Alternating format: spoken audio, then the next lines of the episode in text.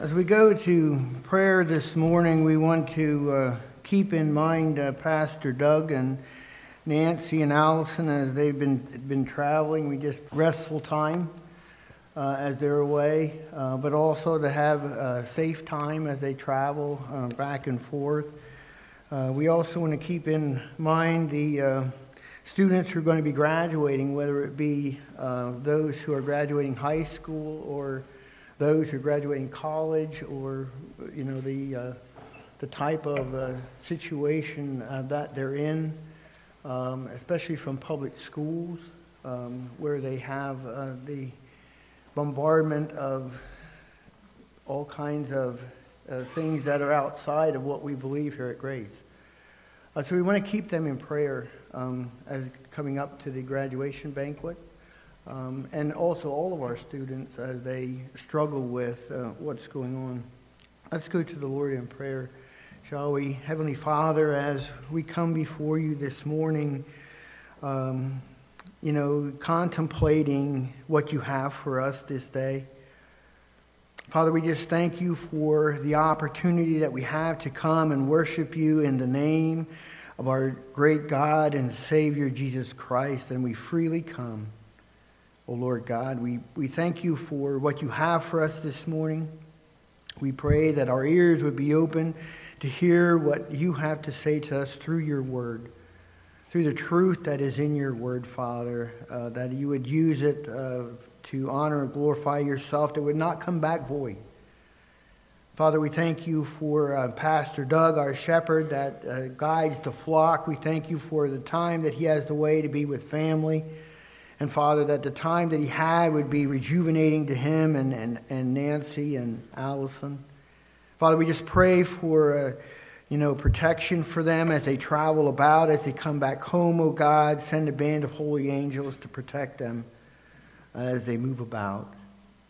Father, we think of the students who are coming to graduate, and we just pray, oh God, that you would lay upon them peace and wisdom as they go to explore the next step in their lives. Father, that you would be in the forefront of their thoughts, that you would give them peace that is beyond all understanding as they choose what they're going to do, how they're going to move, what they're going to, what their lives are going to entail. Father, I pray for the parents of those children as well, that they would be able to guide and direct, give them wisdom, Father, as they look to you for their strength to be able to let go. Father, we just thank you for, the opportunity we have to hear from you today. Father, may the meditations of my heart and the words of my mouth be pleasing in your sight. And we'll thank you for what you're going to do today, how you're going to do it, oh God. We give you thanks ahead of time. In Jesus' name, amen. There was a young pastor whose 5-year-old daughter was with him when he starts working on his sermons, and every week she saw that her dad would stop and bow his head to pray before he started in. And one day she said to him, "Dad, why do you do that?" And she said, I do that to ask God to help me preach a good sermon." And then she said, "Well, why doesn't he do it?"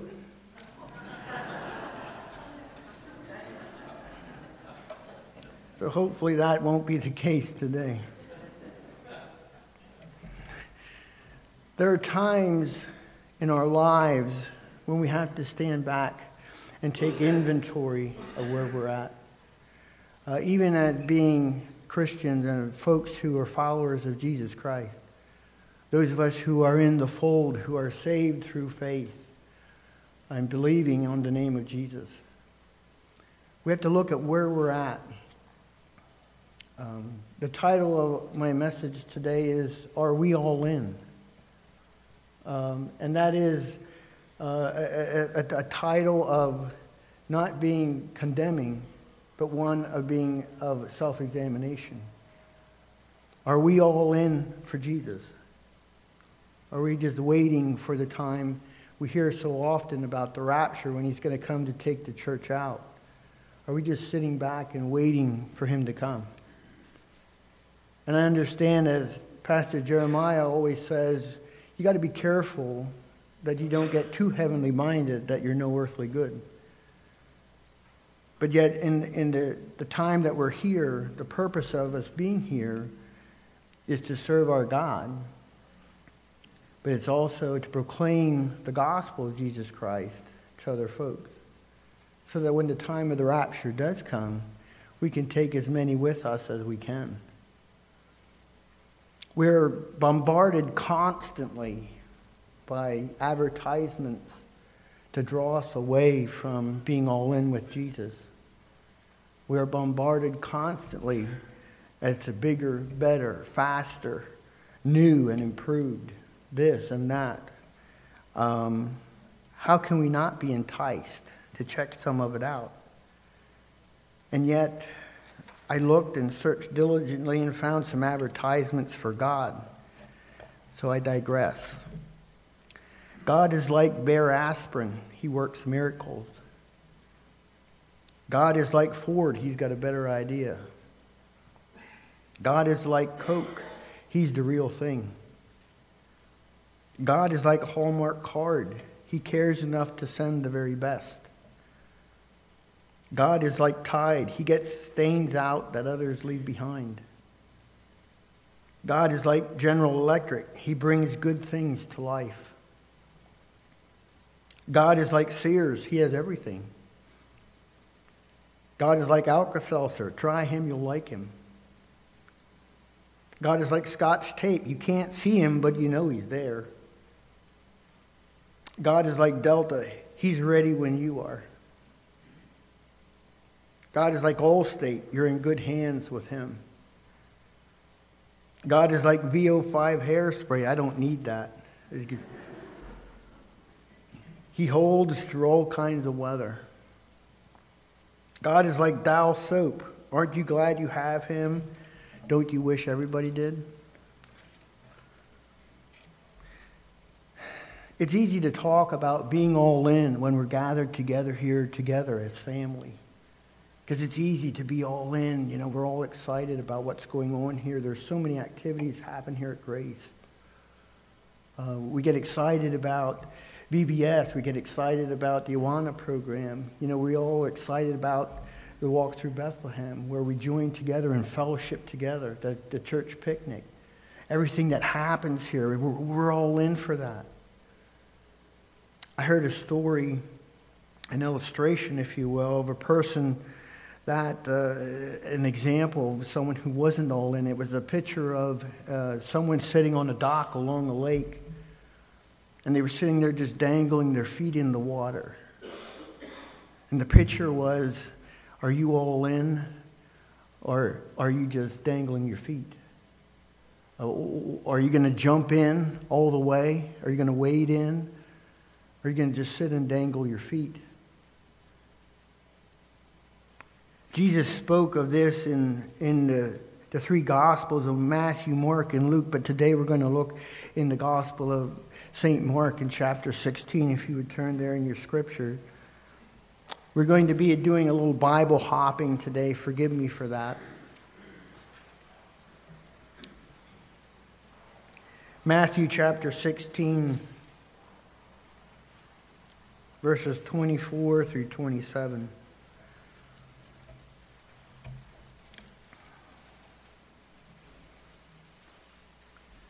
Then Jesus said to his disciples, "If anyone desires to come after me, let him deny himself, take up his cross, and follow me. For whoever desires to save his life will lose it, but whoever loses his life for my sake will find it. For what profit is it to a man if he gains the whole world and loses his own soul? Or what will a man give in exchange for his soul? For the Son of Man will come in the glory of his Father with his angels, and then he will reward each according to his works." To deny oneself is an attitude of not being our own person, but that of someone else. When we deny ourselves, we give up our own personal rights. Taking up our cross, as Jesus said, to take up your cross and follow me has nothing to do with being executed like he was, but it has the implication of raising your cross high, denying yourself, raising your cross high so that all may see. So if we're all in, we deny ourselves and we glorify Jesus. We talk about the gospel of Jesus Christ, why he went to the cross, what the cross is an example of, what it stands for. If we are all in, we don't worry about self because it's all about him. Our lives should reflect who Jesus is because in our lives, we may be the only Jesus or the only scripture that someone sees or hears. So what do we profit if we gain stuff that stays here when we leave? I've never seen, some of you have heard me say this so many times, I've never seen a hearse pulling a U-Haul trailer. You can't take it with you. So what's the purpose of sacrificing yourself to stuff where moth and rust destroy? So then the question of are we all in moves to motive. Think about this for a second. If Jesus came to your house, what would you do? If Jesus came to visit you for a while, what would you do? I found a poem of just that, if Jesus came to your house. If Jesus came to your house to spend some time with you, if he came unexpected, I wonder what you'd do.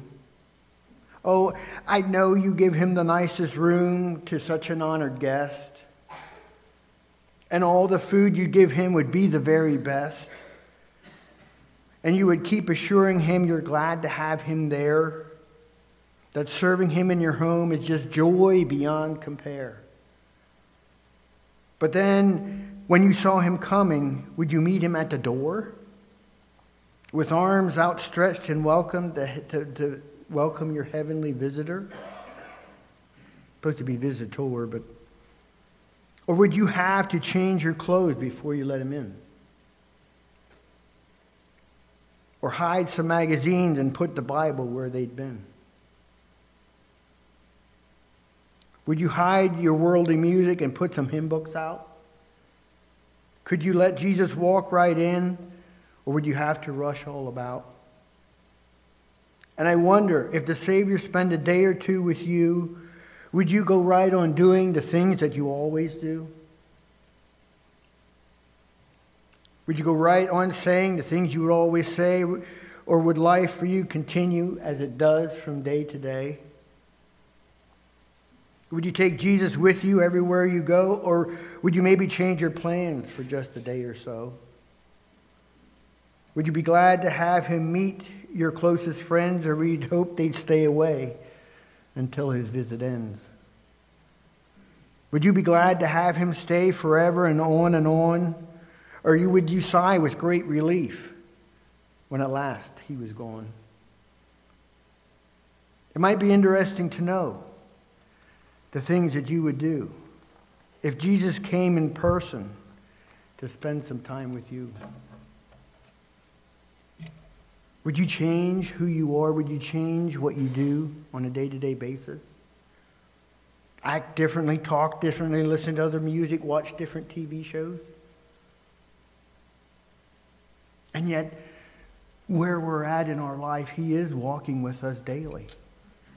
For Jesus said, I will never leave you or forsake you. How about at work? Are we all in for Jesus at work? If you work outside the home, if you're not a homemaker, that you work outside the home, if your peers at work were a jury, would they convict you of being and you were on trial, would they convict you of being a Christian? Do they know you're a Christian? Do you hold your cross up high at work so they can see it? And I get it. I work outside the home too. I've been convicted so of this message for so long.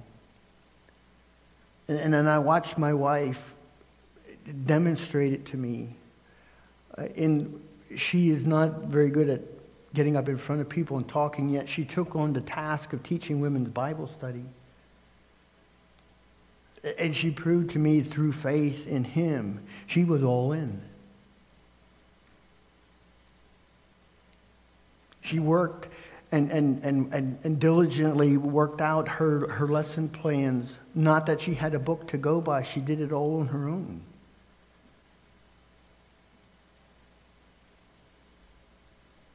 And yet, you know, when we work outside the home, there's always that one person at work, right? That just pushes our buttons and knows how to get under our skin. I deal with that too. And yet, am I all in for Jesus when that happens? Colossians 3:23 says, whatever you do, do it heartily as to the Lord and not unto men. Now, in Paul's writing to the Colossians, he was speaking of slavery between masters and slaves in this particular passage. And we know that here in the United States no more, the practice of slavery is not implemented. And yet sometimes we feel when we go to work, that's what it feels like. We're a slave to our work, right? It seems like this out-of-day thing that Paul's talking about doesn't apply to us because the institution of slavery was abolished a long time ago. We're not in slavery. Yet the admonition to work hard as to men, as to God. Sorry, I got it wrong again. As to God, not to people, has some merit. Now, if we're all in for Jesus, are we all in with our family? Point number 2. Are we all in with Jesus, with our family? Do we talk about God at home? When we come together, when we're in the car, going places, throughout the day at dinner time, is this subject only for Sunday mornings? Turn with me, if you would, to Deuteronomy in chapter 6. Moses was giving the commandments to the Israelite people in the great commandment. Deuteronomy chapter 6, verses 6 through 8. And these words which I command you today shall be in your heart. You shall teach them diligently to your children, and shall talk of them when you sit in your house, when you walk by the way, when you lie down, and when you rise up. You shall bind them as a sign on your hand, and they shall be as frontlets between your eyes. You shall write them on the doorposts of your house and on your gates. The Israelites were supposed to learn to remember when they rose up, when they sat down, when they got up, when they moved about, on the doorposts of their house, on the gates, to have it on their wrists, to have plaques or phylacteries on their forehead, having the word of God there to remember, to teach them to their children. We have the unique time, we live in the most unique time where we can carry the word of God with us no matter where we go.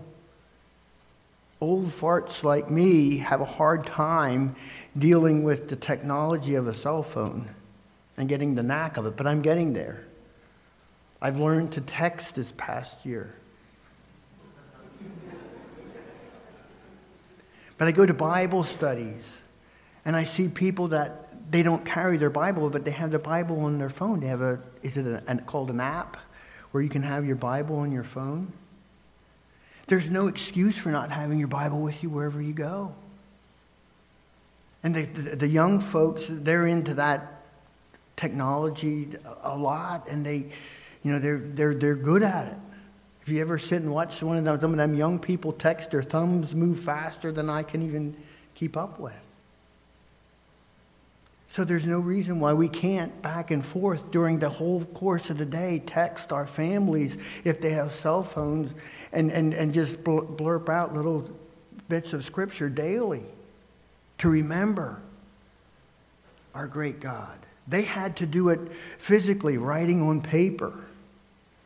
I heard the story of a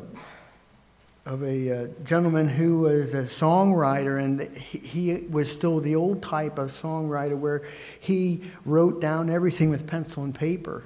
And one of the new young upcoming stars was with him, and they were writing songs together, and he was doing everything on a computer. And he looked over at this older gentleman, he said, "Oh, pencil and paper." And the older gentleman looked at him, he said, "Yeah, but this never crashed." As for me, writing things down is important because then I can remember it.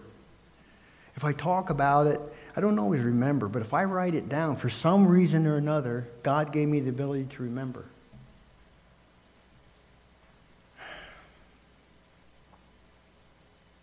Do we talk to each other about such things as God? Do we talk to each other about what the Bible says about this event or that event? I understand the demands of family and time. We have work. We have soccer. We have football. We have piano lessons. We have, tumbling, something I never heard of before. But we have hobbies. We have hunting and fishing that distract us of our time with our family. We don't always have time to come together to sit down at a meal, to have a sit-down family dinner. But in the scope of that time, do we ever talk to our family? Do we ever sit down and think about what's going on? And then we have things here at the church. We have Bible study. We have a Walk Through Bethlehem. We have a Iwana program. We have the time that we have with our family is short. We only have a short amount of time to impress upon them the Word of God. And of course, we know that our teenagers already know it all, right? I wish I was younger and I could just assume, like I do now, that my dad knew most of what he was talking about. Thanks, Pop. We're to be talking about Jesus, growing together as a family, growing together as a unit. Reading, memorizing Scripture, quoting Scripture. Is it easy? No. No one ever said it was going to be. Jesus said, if you are all in for me, you're going to have a rough road to travel. It's not going to be easy. If they're going to persecute me, guess what? They're going to do it to you. It's not easy demonstrating to each other sacrifice when the other person doesn't deserve it. And yet that's exactly what Jesus did for us. Romans 5:8 says, while we were yet sinners, he died for us. He sacrificed for us.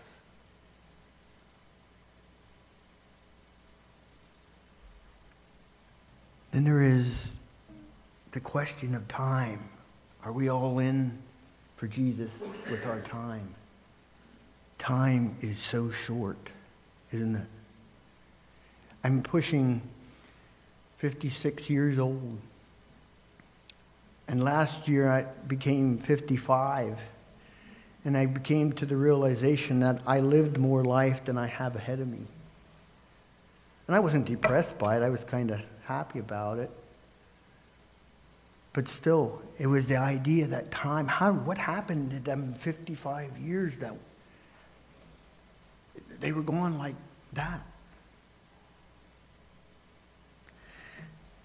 The Bible specifically speaks of two kinds of time. The time frame in which God exists in, which he is not constrained by. He was and is and shall be forevermore. And it talks of another kind of time, a time-space framework in which we live. We're all constrained by 8 hours in a day we have to go to work. We're all constrained by, give me 5 more minutes and I'll be ready to go. 10 minutes, supper's going to be ready. 5 minutes here, 10 minutes there. We're constrained by time. Turn with me to the book of Ecclesiastes in chapter 3. Solomon dictates time as being something of... There is a season for everything under the sun. Ecclesiastes chapter 3, and I know this is more of a funeral verse than it is a sermon verse, but it fits to the time frame. Verses 1 through 11. To everything there is a season, for every time a purpose under heaven. Time to be born and time to die. Time to plant, time to pluck what is planted. Time to kill, time to heal, time to break down, time to build up, time to weep, and time to laugh, time to mourn, time to dance, time to cast away stones, time to gather stones, time to embrace and a time to refrain from embracing, time to gain, a time to lose, a time to keep, a time to throw away, a time to tear, time to sow, time to keep silence and a time to speak, time to love and time to hate, time of war, time of peace.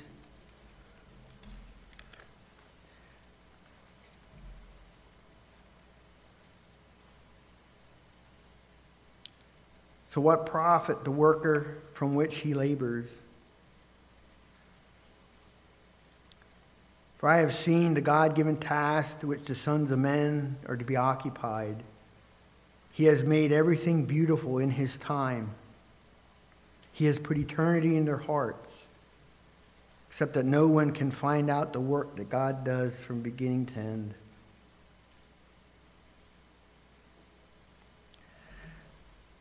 For man does not know his time, Solomon says in Ecclesiastes 9:12. We don't know what time we have. Solomon says he has made everything beautiful in its time, and he has put eternity in our hearts, something that we yearn for.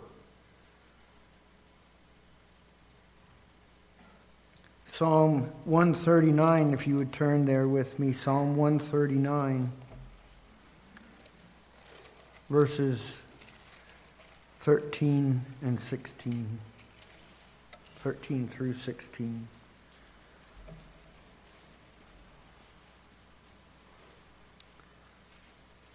Psalm 139, verses 13 through 16. For you formed my inward parts. You covered me in my mother's womb. I will praise you, for I am fearfully and wonderfully made. Marvelous are your works that my soul knows very well. My frame was not hidden from you when I was made in secret, and skillfully wrought in lowest parts of the earth. Your eyes saw my substance being yet unformed, and in your book they were all written, the days fashioned for me, there were none of them.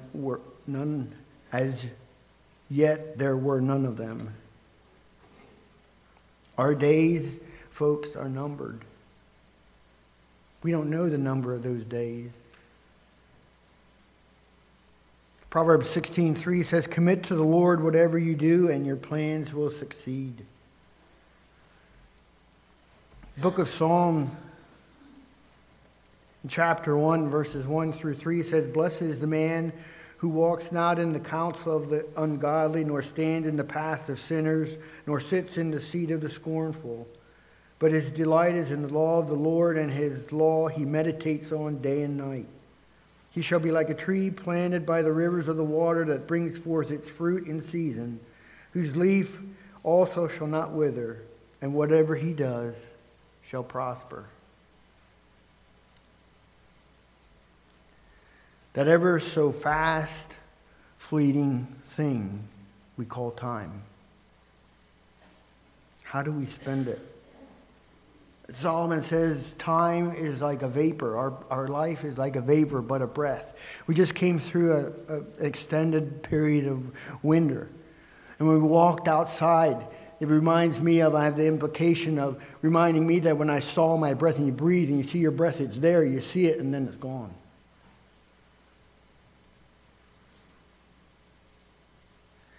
Some years ago, I had found this little poem entitled The Dash. I read of a man who stood to speak at the funeral of a friend and who referred to the date on her tombstone at the beginning and the end. He noted that first came the date of birth and spoke of the second with tears. But he said that what matters most of all was the dash between those years. The dash represented all the time she spent living on earth, and only those who loved her knew what that little dash was worth. For it matters not how much we own, the cars, the house, the cash. What matters is how we live and love and how we spend out our dash. So think about this long and hard. Are there things you'd like to change? You never know how much time is left. You could be at dash mid-range. Be less quick to anger, show gratitude more, love the people in our lives like we've never loved before. If we treat each other with respect and more often wear a smile, remembering that this special dash only lasts for a little while. So when our eulogy is being read, with your life's actions to rehash, will you be pleased with the things that are said about how you spend your dash? There are two dates that most people are remembered for. You know what they are? When you were born and when you die. Most often there's nothing else remembered about the life in that person. The dash doesn't mean that much unless you're a part of their life. So how we spend that dash is important.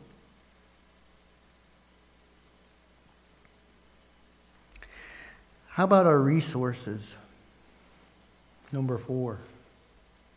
Are we all in with our resources for Jesus? Does he have access to all we have?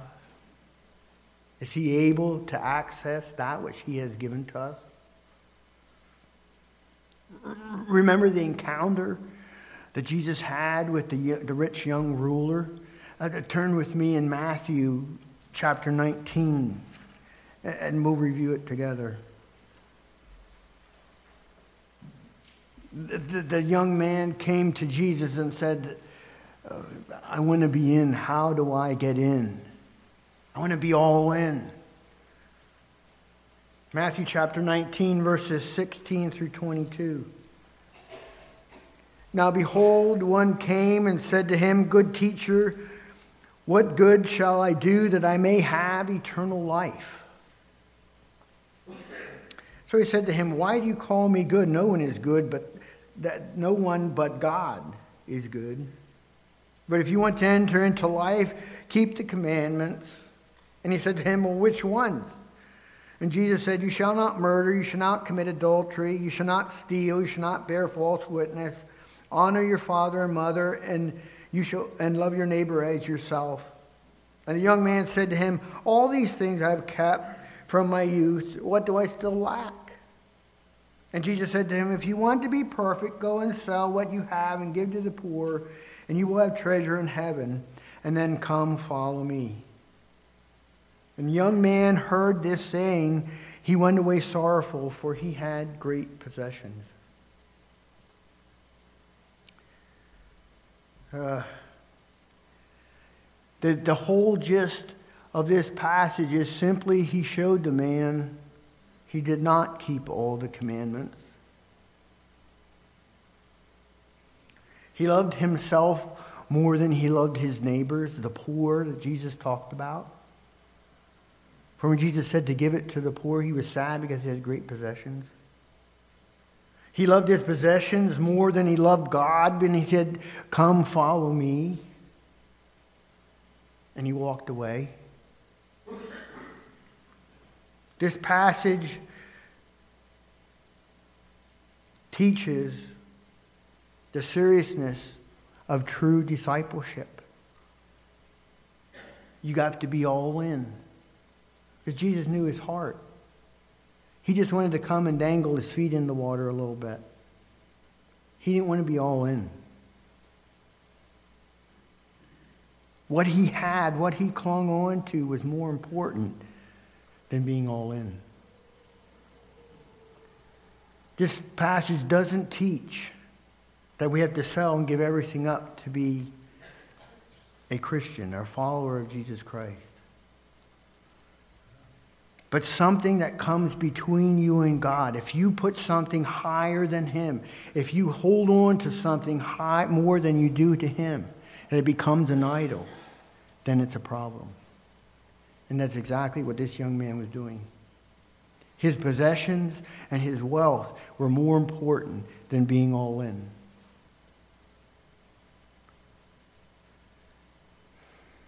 Jesus said, you can't have both ways.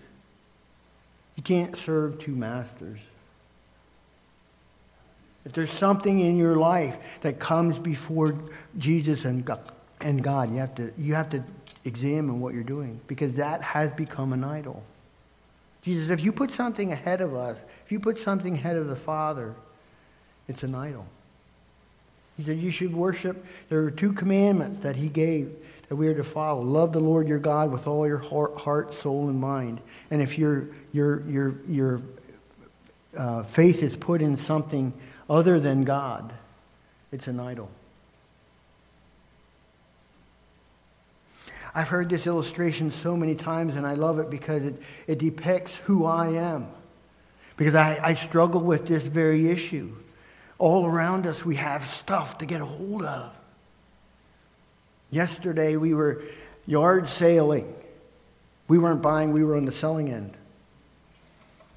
We were cleaning house. And it was so neat to watch the people come and sort through the treasures that were there.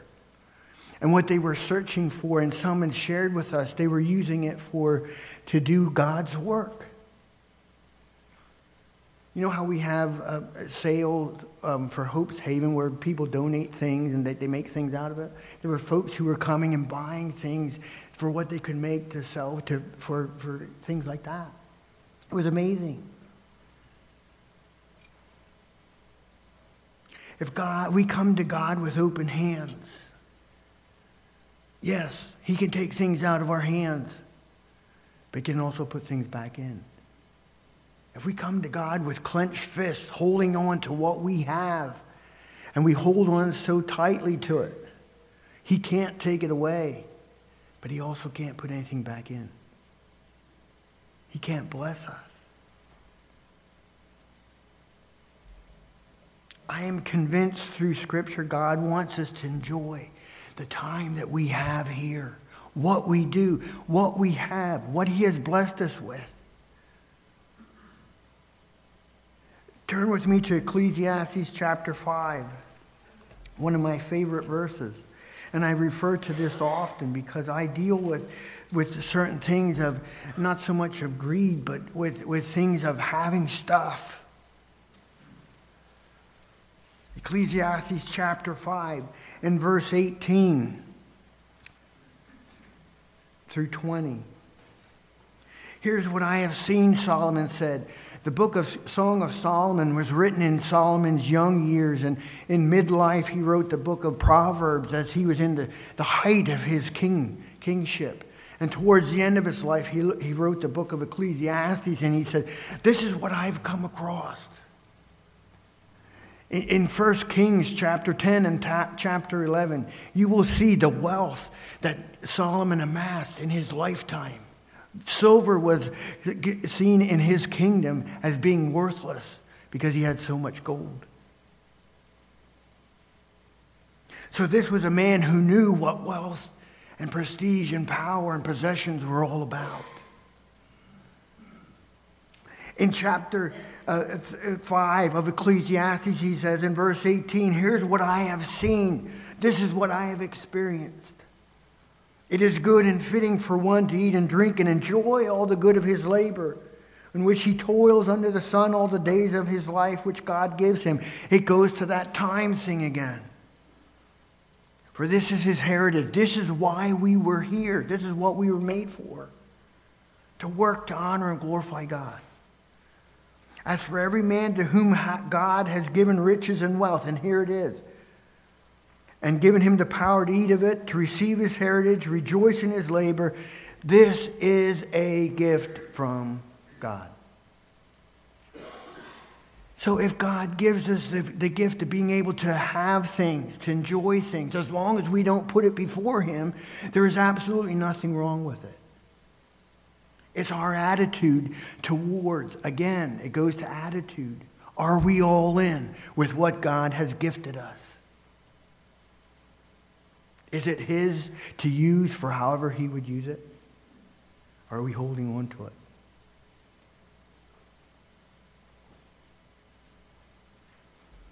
The gift is God giving us the ability to enjoy the lot we've been given, not dwell unduly on the days we have here, for we'll be busy with the joy in our hearts in verse 20.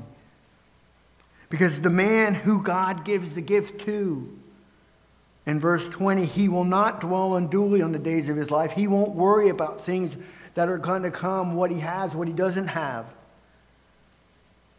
Because God keeps him busy with the joy in his heart, because the joy in his heart is that of knowing who Jesus Christ is in our time frame in the New Testament. The joy that we have within is that because we were bought at a very, very high price. If one of us needed Jesus to die for them, to redeem us of our sins, he would have done it.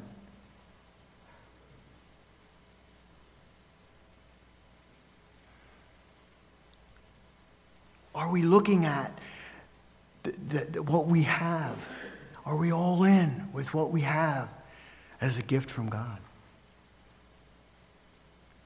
I look at, Karen and I have a farm, and I look at it being, and someone had told me this a long time ago, I look at it as being a caretaker for just a little while. It's all his. I struggle with that. Because of the work I do. I heard a story one time of someone who was in the garden and kept this beautiful flower garden. And a priest walked by every day and he said to this man, surely you and the Lord are blessed together and work as a keeping this garden. And one day the man looked up at him and said, yeah, well, he should have seen it before I came along when the Lord had it by himself.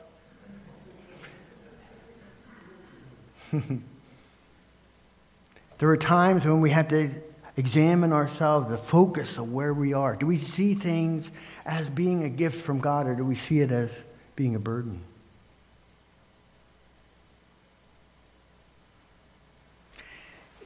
So often we hear that the will of God. What is the will of God for me? I need to know the will of God for me, because if I don't know the will, I can't do what he wants me to do. God doesn't want us, for us to be all in, that we have to sell everything we have and go into the mission field. If that is your gift, if that's what God gifted you to be, yes, you have to do that. We don't all have to go to seminary to become pastors, but if that is your gift, that's what you need to do. God wants to use us where we are, where he has you, because the gifts he has given you, you are using where you're at. You can be used by him wherever you are. You don't have to be a missionary to be all in for God. You don't have to be a pastor to be all in for God. You don't have to be a teacher, a Sunday school teacher to be all in for God.